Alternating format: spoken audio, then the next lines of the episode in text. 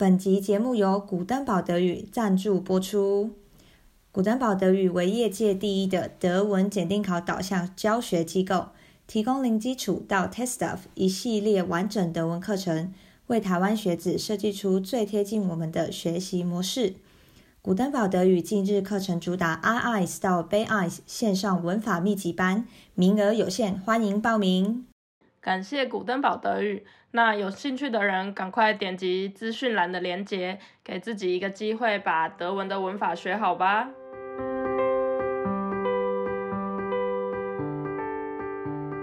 你现在收听的是 i Kelly Talk，艾凯丽说。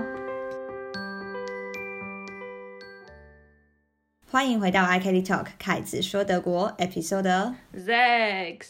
我是 Kelly，我是子琪。今天突然又线上跟你见面，觉得很怪，因为我们昨天才见面。对啊，对，那我们先，我们今天就不是在互相 update，今天就是聊给听众听，这样吗？应该还是有一些事情可以，我们昨天没有聊完的啦。毕竟昨天最后真的也是为了赶车，也是很匆忙的。连再好再见都没办法好好的说，就走掉。真的连拥抱都没有，就在月台上，拜拜拜拜，真的太赶了。连正的警告说要来师徒。玩的人，因为司徒车站在大整修，所以他那个从市区往司徒的那个月台，真的要绕非常大一圈，就大家真的要时间要多抓一点。没错，司徒就是我们 呃，我们都会讲一个缩写，司徒加特 Stuttgart。对对对，大家要来玩的话，记得多多抓点时间，不然就会像我们一样一直在奔跑，真的好累，狂奔。好，我跟大家分享一下上周大概做了什么事情。因为上周呢也聊到了德国室友的一些学中文的事情嘛，所以上周这礼拜又有吗？对，这周又有。我现在都很期待每个礼拜你德国室友的中文又又有什么可爱的故事。我跟你讲，就是因为 Banner 呢，就子琪的德国室友 Banner。他的中文已经太好了，所以他现在都不会有那些好笑的事情，很无聊。对啊，好，所以好笑的事情就由我这边提供。那因为我的室友呢，现在很认真在学中文，所以我的确有觉得他真的越来越厉害的感觉。OK，对，那比如说呢，我们上周去买，我们要去买菜来干嘛吧？那回家之后就后车厢打开，然后他就用德文问我说：“哎，我们这个要拿吗？”反正我现在就是尽量在一些简单的情境中讲中文，就让他可以慢慢熟悉。然后就说：“嗯，不用，就用中文讲，不用。”然后他看了一下那个车上的那一些东西。他觉得还是要拿，然后他就讲了一句话，然后头也跟着点，然后就说用，哎，好像不是这样用，哎，这个字不是这样用啊。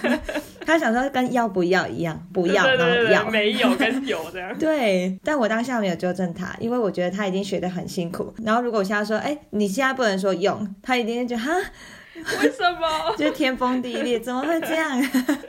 所以我想说，好没关系，先这样，就先建立他说中文的信心。哎，可是我发现他很会举一反三呢。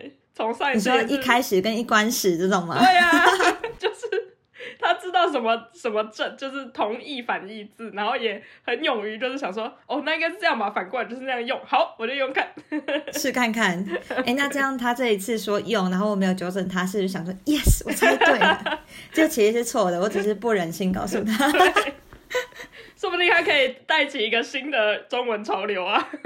啊，是吗？以后大家说不用，另外一方就要说用。对啊，很可爱。就像那个德文就会一直说什么 nine，然后另外一方面就说 dog。对对对，然后就是 nine dog nine dog，用不用用不用啊？带起一波潮流。好，然后另外一个呢，有一天就在讲什么洗衣服洗什么洗什么，然后他就说啊，洗是那个就是 wash 这个字这样。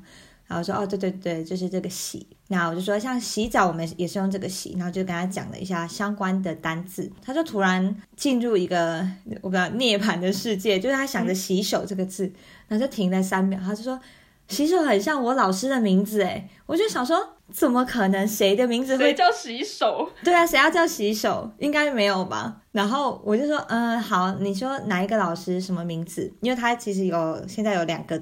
中文老师，OK，对，然后就说那个我跟 Chris 一起上课的那个老师的名字啊，然后我就我就想到那个老师应该叫什么奇秀吧，我真的我很不好意思，如果现在现场有人叫奇秀的话，真的很抱歉。乱给人家取什么？绰号洗手？他听起来是真的有点像，因为洗手跟一怎么讲，他念奇秀可能就是洗手这样子。对对对对对对对。对，然后那个音调当然就是先不管，奇秀念成洗手，跟然后洗手念成洗手，哎，有点像哦。就你把那音调都换成，有没有礼貌？没有，因为他听到应该会中风吧。但他那个表情是很认真的，觉得好像很像那个名字，然后我就大笑，没有没有像，你不要在那边跟人家讲说老师名字很像洗手，老师气死，请现在退学。好好笑。对，差不多就这样。好，然后讲到这中文呢，因为我自己也有在带一个学中文的学生，也是一个德国人。嗯我们其实已经我教中文，他学中文嘛，这样子进行了大概两年。两年多哎，其实想起来是蛮不容易的。我们竟然两边都坚持到现在。对啊。重点是呢，上周要呃上周上课的时候，他就跟我说，他决定今年圣诞假期要来台湾玩。哦。对，所以就哦很棒，因为他现在讲中文其实还蛮顺的，所以他来台湾玩的话就完全很 OK 啊。那所以呢，我们上周的课程就一直在讲。那个台湾可以去哪里玩，然后可以干嘛这样，然后他就很想要爬山，我就一直有点为阻止，就哦 冬天哦很冷哦，他说可是台湾很冷，应该没有冷到哪里去吧？然后我就跟他讲哦，我们那个山三千公尺高山的话，那依据每每一百公尺会下降多少度，我们现在算一下，那可能会是几度，然后就在那边算给他看，很认真。对啊，然后就推荐他一些景点，嗯，讲一讲之后，我跟他说，就是如果你想要爬简单一点的山，然后又想要看一些城市的景，比如说看一零一，那你可以去象山。然后他就对这个很有兴趣，所以他有可能会去爬象山，就推荐他几个地方。不过他们有想要环岛，所以应该也蛮有机会，就到处去走走这样子。嗯，我觉得很棒。对你来说应该很有成就感吧？就教学生教到他也很想去台湾。对啊，我觉得这样超好，而且他也知道。台湾就是有蛮多地方可以玩的，嗯，然后他就也很期待。他是那种每年都有两三次的，呃，比较长途的旅行，然后就是一次一两周。那比如说这两年间，他还有去什么泰国啊，去印尼呀。嗯哼，他今年好像原本有考虑要不要去斯斯里兰卡或日本，可像日本被他们淘汰掉的原因是因为他觉得冬天那边好像还是太冷。嗯哼，对，所以他这次决定去温暖一点的地方，然后就选到台湾这样，我觉得哦很棒，然后顺便又他又可以讲中文，对啊，所以我觉得很好很好，很好的一个练习中文的机会。好，然后上周呢还有一件事，我自己觉得蛮开心的是，呃，因为我一直有在提供一些咨询的服务嘛，嗯哼，我不知道是刚好我写的那个咨询内容还算蛮精准还是怎么样，来找我咨询的人其实大部分都是想要做类似生涯规划。的咨询，就他可能现在人生很迷惘到一个点，然后可能有好几条路想要选择，他不确定哪一个可能比较好，或他的优劣可能是什么，那就希望有一个人可以陪他一起去聊一下，然后大概跟他一起分析这样子，给一下建议，那希望说可以做出一个最好的决定。对，然后我还蛮喜欢做这方面的咨询，对，就我反而比较不喜欢做就是单纯选学校类这一种的。我比较喜欢帮助大家走出迷惘这种，因为我会觉得蛮有成就感。就如果有帮助到的话，就算只是一点点帮助他们突破迷惘，就哎，跟 Kelly 聊完好像真的比较有方向或怎么样，我就会觉得很有成就感。然后在咨询完这一个人之后呢，过几天我收我收到一封 email，他是一年前。有跟我咨询的一个人，然后他跟我说，他后来这学期有来了德国读书。不过我觉得蛮有趣的是，因为找我咨询的话，我不会全部都讲哦，就是哦，我很推荐你就要来德国或来欧洲什么的，一定是德国哪里比较好，我不会讲这种话，我就是会依据他的情况什么的。那一个人，他是我少数在那一个情况下觉得他可能没有那么适合，但是我不会说你因此就不能做我。而是我会告诉你，你如果做的话，你可能要承担的风险有哪些？那你要想好你能不能承担。你可以的话，那你就来。我觉得，毕竟会想要出来的话，或是说，甚至你都想要找人咨询，你肯定是你有一个梦想，你想要去追，可是你很不确定到底这样好不好，所以你需要找人聊聊。所以一年前呢，我在跟他聊的过程，就是有很明确的告诉他，哎，你真的会遇到这一些、这一些什么什么。所以整个评估下来，很多人其实是会直接哦，好，那我不要去好了。但是显然他好好思考过之后，他觉得他就是要试看看，即便他知道风险是很大的哦，他还是要试看看。然后他也成功来了，然后他就跟我说啊，真的，一开始就像我说的一样，就是很崩溃，但他就撑过来了，所以我也很替他开心。嗯，对啊，所以像这种缘分，你也不知道，哎，一年前因为一次的咨询，然后现在来看，就哎，他竟然真的来了，然后他的人生因为做了这个决定，然后有不一样的挑战，然后他也跨越了不同的这些，就克服了不同的困难，然后才有了他现在的生活。你会觉得哇哇，真的有帮到他们这样子。也很替他们开心的。对啊，对啊。我上周还有做了一件事情，是我去参加了一个 Stuttgart 的来自四面八方的人的一个聚会，然后他就把它定为什么国际什么什么交流聚会这样。是无你的吗？不是无你的，它就是一个某一个人就发起了这个活动，然后他们可能会定时聚会这样。哦然后刚好那一天有空，然后我想说，哎，我就去看看他们在干嘛。我觉得很有趣的是呢，你就发现活动这个东西啊，在台湾和德国其实就很不一样。我一进去的时候，他们就坐在那个酒吧的某一区。那那个酒吧应该平日可能没什么人，所以其实没有其他的客人。我就知道里面的人应该都是这个活动的人。那活动一定有一些主办人什么吧？嗯，我进去的时候，我就先看一下大家，然后有一些人稍微跟我挥手，但我看得出来他们应该不是主办人，因为刚到的人可能会有点害羞啊，还是干嘛的。然后我就站在那边，就是我在四处在望，看我能不能跟主办人对到眼。因为我想说，是不是会需要报道，还是什么要写个名字，还是干嘛？就是通常会有一个主办人来，对对，哎，欢迎你来啊，然后你叫什么名字啊？我这个主办人什么什么。在台湾都会这样吧，或者甚至会有一个明确的报道区吧。但那时候我就在慢慢看看看，然后就没有人就是感觉要往前走。然后我想说，哎，会不会主办人不在？那我就去问那个 bartender，我就说，哎，这个活动是谁办的？什么，我就了解一下情况。然后他就说，哦，应该是坐在那边的那个谁这样。然后他那时候在聊天，嗯，然后我就知道啊，OK，这个就是一个你自由要自己加入他们的一种模式。，OK，我知道了是这样之后呢，我就直接说，哎、我可不可以坐你旁边啊什么的，然后就跟他们聊起来。不过我一开始当然是基于我要尊重这里主办的人嘛，我不能就一进去然后就在那边随便坐下，所以想说看有没有主办人会跟我对到眼会来。结果没有，就发现他们是，就是他们的主办活动，主办人是相对于台湾办活动，工作量很轻松的。因为他说他办一个让大家可以交流活动，但他做的事情其实就是发文让大家知道有这件事情，好，然后 organize 场地，大概就这样。可是，在台湾，如果你是办活动，然后让一些陌生人来参加的话，你要想很多什么破冰游戏，然后每一个人来的时候，你要好好的接待他，你要帮他那个暖身，让他可以觉得舒服。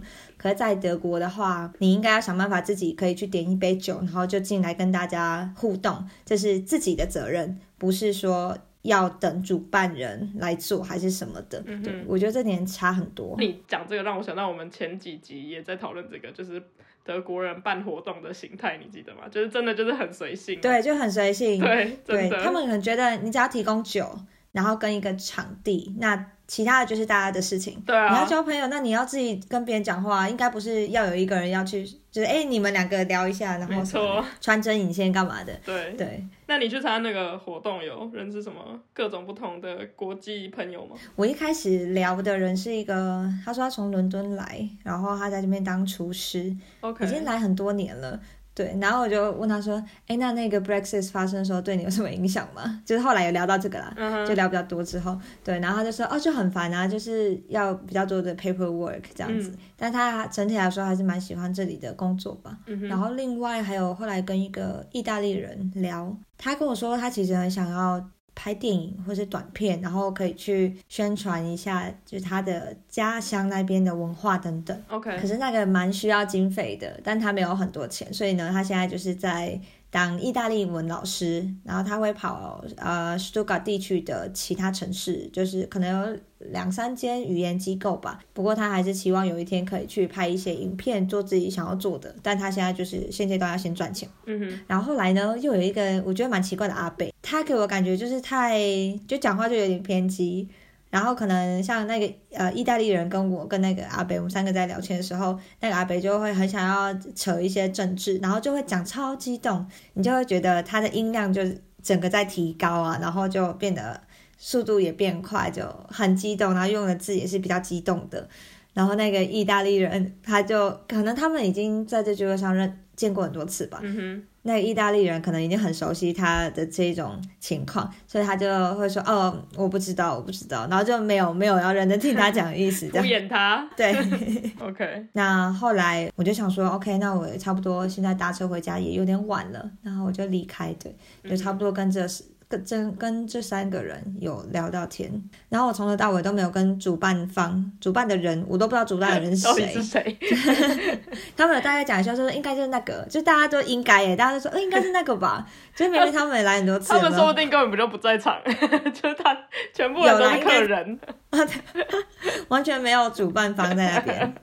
好，我的分享差不多这样。子琪呢？你上周怎么样？还不错啦，身体上因为我上周有点小感冒，嗯哼，但是没有很严重，就是我就自己买了，我去那个那个超市买了那个 Luch tablet，、啊，有点像台湾的喉糖的概念吧。有用吗？我觉得还不错，就是在尤其在喉咙痛或是一直很想咳嗽的时候，它会帮助你。嗯哼，就润喉这样子。对，这是一个小 paper，因为之前有一集有讲到说我的那个看医生的经验，就是获得了一包盐巴，对，叫我回去吸盐水，所以就是觉得说啊，这小感冒不用看医生了。对，这个不用。对，哦，还有我有发现，就是在德国有很多不同的 tea，感冒茶那种吗？对，在茶区会有各种不同，它分得很细哦，比如说咳嗽的茶，对，或是你要治疗什么专门的某一个症状肠胃不舒服的茶这样。对对对，那我就买了一个 Houston Tea，就是咳嗽的茶，然后它真的很有用哎，就是我真的喝完之后，大概我在最严重的时候，就是每个小时可能都要含喉糖的那个时候，是我只要喝完那个茶，然后那个晚上大概持续两三个小时，我都不会想要咳嗽。哈，然后我想这说，这什么神奇的茶？对呀、太夸张了。它成分蛮厉害的有那个吗？什么洋甘菊吗？卡米勒有吗？好，我刚刚把我这个 tea 的那个茶的茶包找出来，然后这个茶的全名叫做 Houston und Bronchial Tea。Houston 是咳嗽的意思，然后 Bronchial 是支气管，所以它的全名是咳嗽与支气管茶。这个我不知道我敢不敢喝哎、如果它是在翻成中文，啊然后就在那什么屈臣氏架上啊，这个是一包咳嗽与支气管茶，就是请问里面我是觉得有点？可怕。对啊，对啊，为什么把你的那个器官讲的那么的，就是 specific 那么明确，超好笑。对，然后它的内容物有断花，叫做 Linden Bluten，还有 Anise 八角，嗯哼，哦，还有八角，对，还有 Thymian，Thymian 是什么？百里香，就是我们也很常在欧洲会看到一个呃煮菜的时候会拿来当做香料的一个对。植物。意大利香料里面好像也蛮常有 t u m i a n 对对，然后我不知道为什么它这么有效，因为它蛮天然的，就它的里面的东西好像几乎、对啊都是这种就是天然性的植物，它没有任何的其他的化学的东西。然后我就不知道为什么对我来说那么的有效，但我不想要帮它夜配，所以就是有兴趣的人可以私信问我们说是哪一个牌子的那个嗯咳嗽与支气管差。好的，没问题，因为可能很多牌都有，想知道哪一牌对子琪这么有效，可以私讯。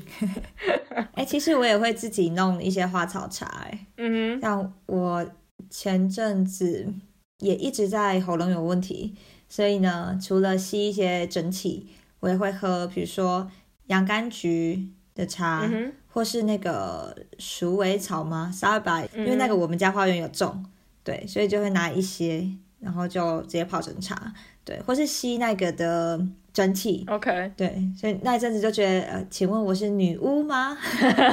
一直在那边 熬一些那个药草还是干嘛的？哦，然后吃蜂蜜也会不错，哦对，吃蜂蜜我也有听过。对，对，没错，这就是我本周有点小感冒的状况。然后上周我跟 Banner 还做了一件事情，就是某一天平日他下班之后，我们先搭火车，然后再骑脚踏车去一个家具行买我们的 冬天新伙伴，就是一个毯子，就这个。啊、我想说买家具然后骑脚踏车的话是要怎么运送呢？好，买毯子还 OK 啦。我们就是只为了买一个毯子，一个很保暖的这种，就是很多毛的毯子这样子。然后就特别骑脚踏车去家具行这样，没办法，因为我们就是没有车嘛。然后家具行通常又是在那种很偏僻的地方，它不可能在市中心。对，然后可是那时候其实已经是下班时间，是五六点，然后现在冬天又那么早的太阳就会下山哦，路上真的是还是很多人在骑脚踏车诶，我觉得。不管是我猜，可能就是很大一部分也是上下班通勤的人，他们也是骑脚踏车下班。而且我发现，在 COVID 的期间呢，因为大部分的人不太能一直进行，就是很多人的那种社交活动，那可能就是自己跟自己的家人，那又想要呼吸新鲜空气，所以呢，就会开始骑车啊，或是年纪比较大的长辈呢，就会买 e bike。所以感觉在对在 Corona 期间，那个 e bike 的销量一定是大幅增加。你不觉得这两三年来在路上骑车的人都已经不是骑 normalis Fahrrad 的，都已经是骑很高级。对，我们都骑一般的脚踏车，然后每次经过我们的，甚至很多超越我们的都是阿公阿妈。那你就想说，那些阿公阿妈也太勇敢了吧？为什么可以骑那么快？就我们已经速度不算慢，没有，他们都骑 e bike，然后看起来超轻松的。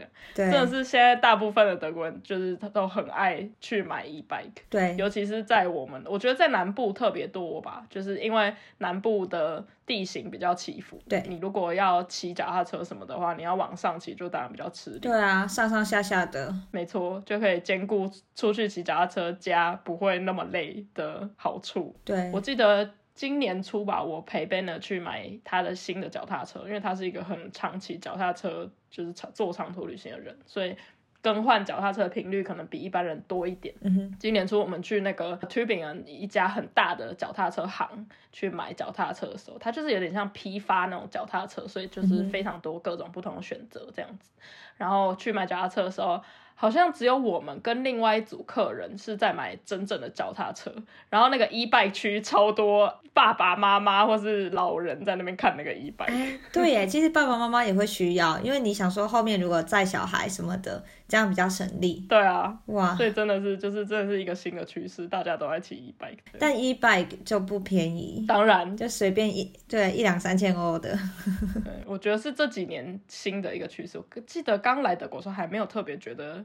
很常看到 e bike，对啊，对，真的可能有，可能疫情也有推了一把吧。对，然后哦，还有另外一点是，呃，德国人很注重安全，所以。除了很多很大一部分的人骑脚踏车会戴安全帽之外呢，我觉得也很可爱的一点就是很多人他在尤其在傍晚或是太阳快要下山或者甚至晚上骑脚踏车的时候，他们会穿那个 van vest，你知道吗？就是那个背心。哦，对对对，会反光的那反光背心，对对对，指挥交通。对，不是有一个假台湾有一个假人，那个修路工人吗？他会一直动来动。对对对，的那一件背心。对对对。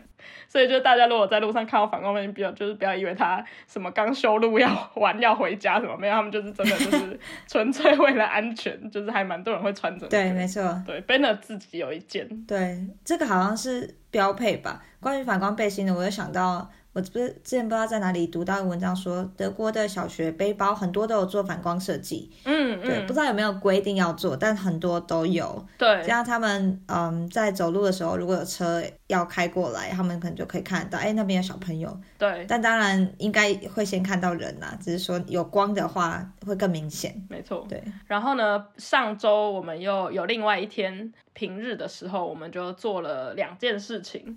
呃，这两件事情都是我们住在 Tubingen 五年多来第一次做。第一个就是我们去吃了 a c h d a t Basin Basin Wirtschaft 这个餐厅，我们在应该在之前的集数里面有讲到，它是一个对。呃，如果直翻的话叫扫把经济，听起来很奇怪。对，它通常就是可能是一些酒庄或是在卖酒的酒厂，他们会在每年的这个时候，就是在年末或是冬天的时候，他们会把一些他们酿出来然后没有卖出去的酒，多余的酒拿出来卖。对，那为了要把那些酒就是销出去的话，他们当然就也会准备一些小菜或者很传统的一些德国的很简单的食物，就是让大家让客人可以。边吃边配酒，这样大家也比较有那个兴致，多点一点酒这样。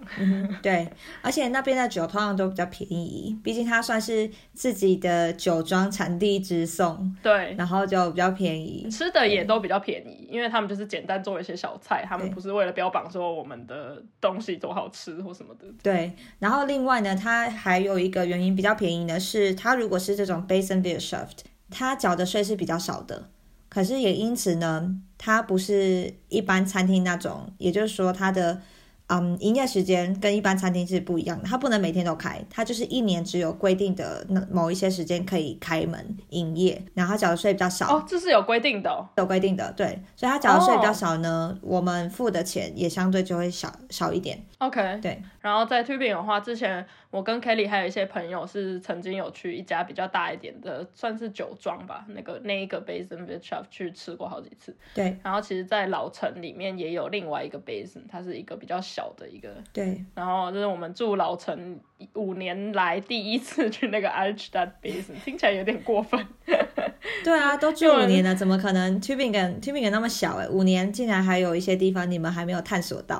然后我们就想说啊，居然。到现在都还没去，就去一下这样子，就体会一下。对对，老城区里面的杯子，其实状态是差不多的啦，就一样都是吃的很简单，然后很多酒的选择可以选这样子。如果现在人在去宾馆的人，我还蛮推荐可以去一下。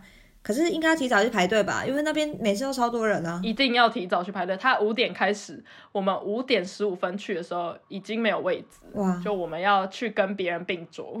对。然后这种 Basin v i s h o f t 的这种餐馆啊，因为我们刚刚说大家都是去喝酒的嘛，所以呢，它的啊点餐跟结账的那种方式也跟一般在餐厅点餐不太一样。它是会给你一张卡，对，那那张卡上面就写着什么酒什么酒。那因为大家都去喝酒，所以不太会只点一人一杯，会是一整桌，然后好几瓶，就喝最后喝完可能好几瓶不同的东西。对，所以呢就会有一张卡让你画。那那个酒啊，或是餐来了之后呢，就是画一条线，然后最后再总结。没错，对，就是很可爱的一个计算你餐点的方式，这样。没错，对，就是吃完 basin 之后呢，我们就紧接着就去做了一个我们五年来第一次做的事情，就是我们去那个 theater 去剧场看戏。哦，这这同一天哦？对，是同一天。你们那天很忙。其实我们家的旁边就有一个 Tubingen 的剧场，嗯哼，就是他们的有点像剧场的 base 在那里。然后我们就是每次只要一出门就会经过它，可是就是经过它，它已经无数次从来没有进去过。嗯哼，为什么之前都没有想要进去啊？一方面是我们两个都不是一个很有文艺气息的人，就是对那种剧场什么的，尤尤其 Banner，Banner 很怕他看不懂剧场，嗯哼，因为他就觉得剧场那种东西很艺术，然后很抽象，他想说会不会就是我进去然后一头雾水出来的，对，浪费了那个剧场的人那么努力的在演这一出戏这样子，嗯。然后另外一方面就是，我觉得那个剧场很像是在佛系经营，因为它的门是一个就很老旧，很像那种酒窖的大门，然后它的门永远是关起来，所以你其实根本不知道它到底有没有开，嗯，就是它有没有营业。然后我们就也不太敢走进去，然后就想说我们走进去，然后如果里面没有人，或者是里面人在休息什么的，会不会打扰到？尴尬。对。然后另外一方面是这个剧场的另外一个佛系经营，就是它很常在 pause。就是它有什么 summer pause，然后之前我我看现在也快到了，就是什么 winter pause，然后 helps 的时候好像有一两周什么 helps pause，一天到晚都有。时间比工作时间长。对，而且一放 pause 就是很像那个中学生一样，像那个 summer pause 暑假就是两个月，难得有时候夏天或是冬天的时候没事，或是放假的时候想要去看到他就 pause，我们想说啊算了算了，就等他重新开再去，就忘记。对，上周就是第一次去体验一下在这边的那个剧场，对演出这样子。OK，那等于也是可以推荐给大家，去 Tubing 有多一件事情可以做，可以去看剧。对对对对。然后上周日呢，我跟 Kelly 还有之前来参加过我们 Podcast 访问的柳丁，就在 Stuttgart 办了一个小小的聚会，这样子。没错，哎，讲半句会很像，就你们到时候我热烈的欢迎你们吗？我我我要准备破冰游戏吗？我们要交报名费三个人聚会，对，报名费要先付一些车票钱。没有没有，完全没有，就是对自己私底下的一个小聚，这样就大我们一起去吃吃喝喝走一走这样子，然后聊个天。没错，你很久没见面呢，就纯粹三个人的话，蛮久。对啊。都马是线上或是 WhatsApp，或是两个两个什么的。嗯哼，对啊，对，这就是我上周的近况。哎，你 你你的那个稿里面写了一个那什么东西？哎，对对，我还写个东西耶。好，那个东西是在，好，跟大家说一下，我们都会稍微写一下类似草稿吧，一些小标，然后提醒我们一些重点。那子琪在最后一点呢，就写了一个 Z Z Z Q U I L，这是什么东西？什 么什么？这东西就是达文西密码。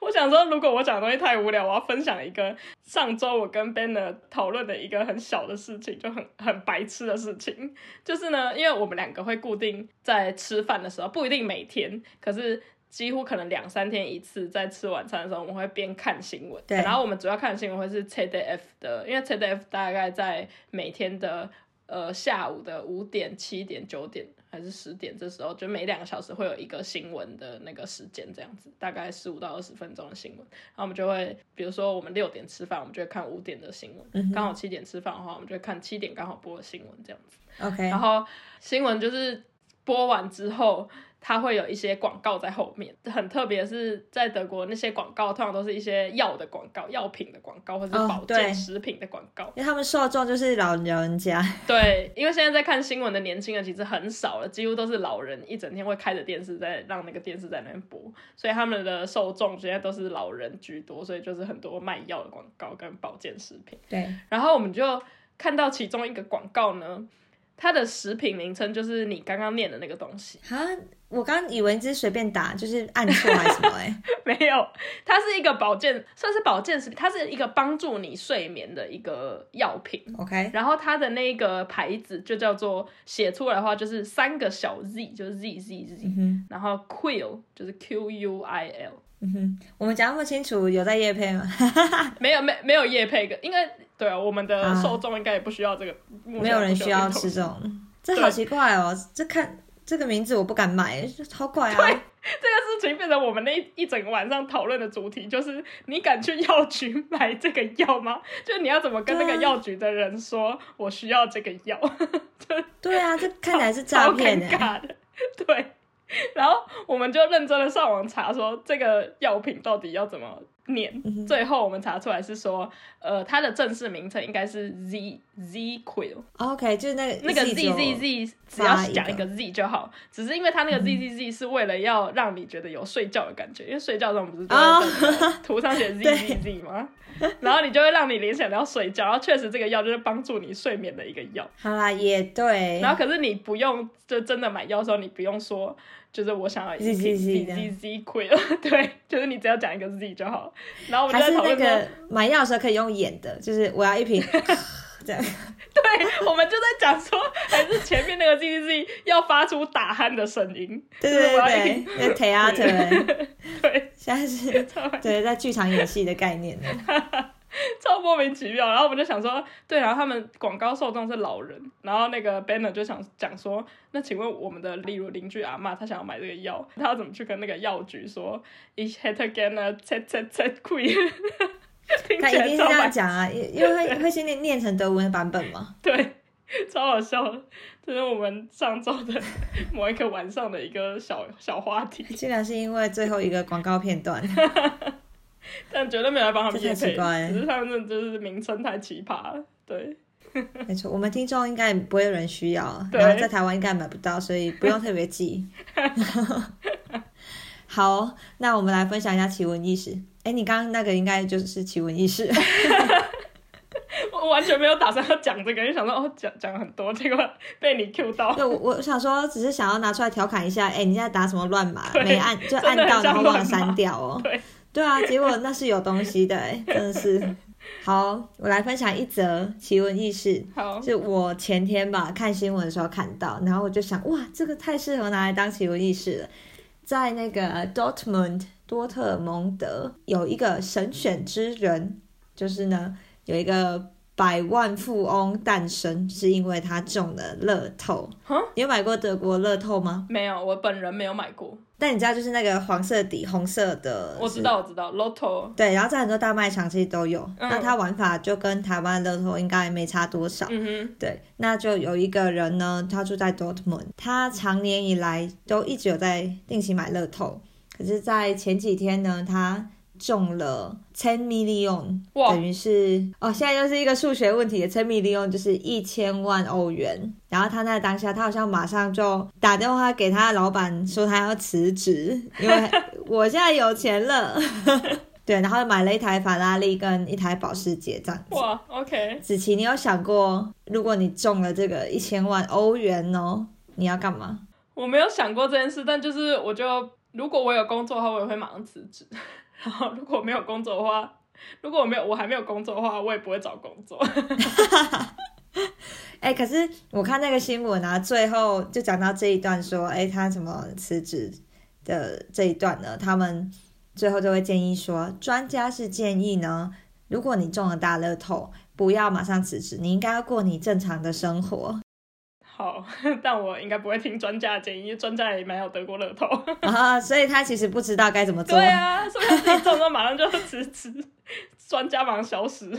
对他马上变成嗯辞职的那一位专家。对呀、然后，嗯，我在看这篇新闻的时候呢，他就有，他算是一个专访吧，他就讲了一下他的心路历程什么的。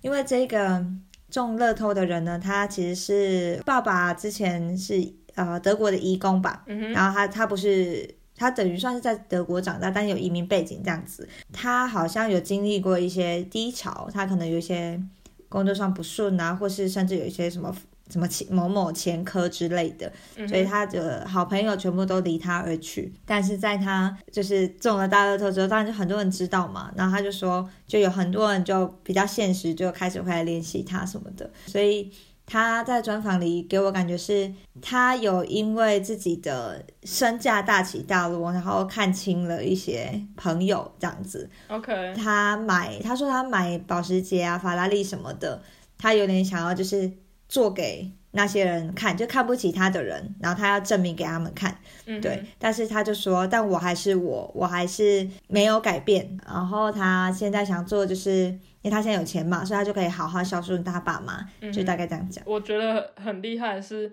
他居然肯被接受访问，这样大家不就知道他是谁了吗？对啊通常在台湾中乐透的人，你只知道是哪一家彩券行，可是你不知道是谁，因为你怎么可能跟跟别人就大肆宣传说，哎、我中乐透？可是有可能，我我看那个报道啦，我觉得他有可能在那个地方就早就大家都知道他，OK，因为他在那边很久了，然后又有一些当地的朋友什么嘛，嗯，所以感觉那里的人都知道。那也许他在想说，好，我接受专访，让大家都知道我现在是有钱的。他可能想法也是这样，嗯对，所以他就 接受专访，还有影片哦，，OK，对，是看得到他的脸的。所以呢，去 Dortmund，如果你在路上看到什么保时捷、法拉利，然后看一下他的脸的，哦，这就是那个中乐透的那个。好，那我觉得他是神选之人，为什么呢？因为他在中了这个一千一千万欧元之后，没多久他又中了一次乐透。中连中两次，对，然后但他第二？次好像是比较少，第二次可能就是什么一千多欧这样，也是很多、啊，也是蛮多。可是他投入的那个买乐透金额应该远远超过这个，可是那个一千万欧元应该都有补回来啦。对啊，对哇，然后他就在专访说，如果好运要降临，那你就是要好好的接受它，哎、然后就很骄傲哎是运气超好。对对对，真的是神选。好，这是在 Dortmund 的神选之人的故事。好，那我这边也分享一个我这周看到的奇闻异事，它的标题是一个 Pilz Sammler，就是收集香菇的人，对一个收集香菇的人，他就被罚款。哦，有一个瑞士的男子，他去德国就是采香菇，因为德国就是住在德国的大家应该很常在，比如说森林里面或什么，无意间看到路上有一些香菇或者是什么。对啊，不能采吗？都可以吧？当然是可以采，所以这个八十岁的这个瑞士阿公呢，他就从瑞士开车来德国，在巴登符特贝我们这个邦来这边采香菇。他采主要采了两个香菇，可以跟大家顺便分享一下。第一个香菇叫 Steinpilzen。Steinpilzen 这两个香菇很常在，确实很常在森林里或什么看到。对，没错。Steinpilzen 中文翻译是牛肝菌，嗯另外一个香菇是 Pfifferlingen 嗯，鸡油菌或是什么黄菇。对，有点像一个雨伞的，哎，这样说吗？好啦，不能这样说，因为他们全部都长得很像雨伞。你说的雨伞但我没说就是很像打开的那个雨伞的那个，就是有对对还对正在打开的雨伞那个样子。没错，谢谢你的补充，但没有忘掉我说的话，大家自己直接去找中文或德文，因为每一个都很像雨伞。对，然后他主要采了这两个香菇，然后放在一个他的一个篮子里面。结果他就在采完之后呢，在回从德国回到瑞士的路上，在边境被拦下来，边境警察就要就是可能就抽检，就要看他就是做了什么这样。警察就在篮子里面看到那些香他采的香菇，嗯海关就称重，然后称重发现他采了总共三公斤的香菇，可是呢，他就他们就跟这个八十岁的阿公说，在德国，尤其在我们巴登符特 berg，每人每天只允许采一公斤的蘑菇。啊，有有这个规定？对我也不知道有这个规定，对啊，我刚刚有想说，该不会要不小心踩到什么魔幻菇菇，然后直接被零没有检来？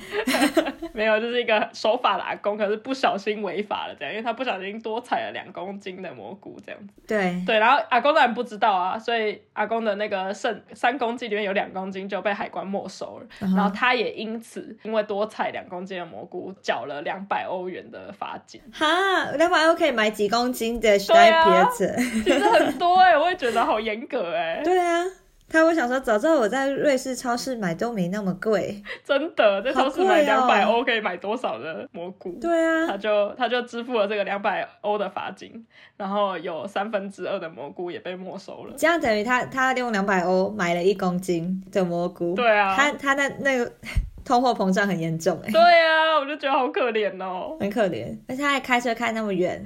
这个新闻的最后还很可爱，就是新闻最后写说，海关没收了他们的蘑菇之后，因为蘑菇就已经开始变质了，所以呢，最后一句新闻最后一句话说，Ein Pizzagut auf deutscher Seite gab es also nicht。大家放心，那个德国警方这边没有把那些蘑菇拿来炖肉，就没有把它吃掉这样子，他就是 请大家放心，它就是赃物，没有没有被用掉，对，没错，他没有被用掉，可是它也是烂掉了啊，所以他们还是把它处理掉了。我就觉得太浪费了。对啊，我就觉得啊，阿公都缴两百欧了，那你就让他把那三公就给他带回家，对对啊，对啊，没办法，很惨哎、就是对，哇，是这个真的还蛮奇闻异事的对，很好。我觉得今天奇闻异事两个都蛮不错。对，没错，所以大家采蘑菇的时候要小心，不要采超过一公斤，在对巴登符特哇 berg。，这个真的以后要注意一下，如果要采的话，对，但也要提醒大家，如果你对于蘑菇不是很熟悉，不要乱踩，因为你真的很有可能踩到有毒的 蘑菇，这个就不是什么罚款不罚款的问题了，是你生命的危险问题。没错，好的，那我们今天的分享就到这边为止。我们再次感谢古登堡德语赞助播出，我们下次见，大家拜拜。拜拜。你喜欢我们今天的内容吗？别忘了留言告诉我们，或者是给我们五颗星的评价。你也可以透过 IG iKelly Talk 来和我们聊聊你今天听完的心得哦。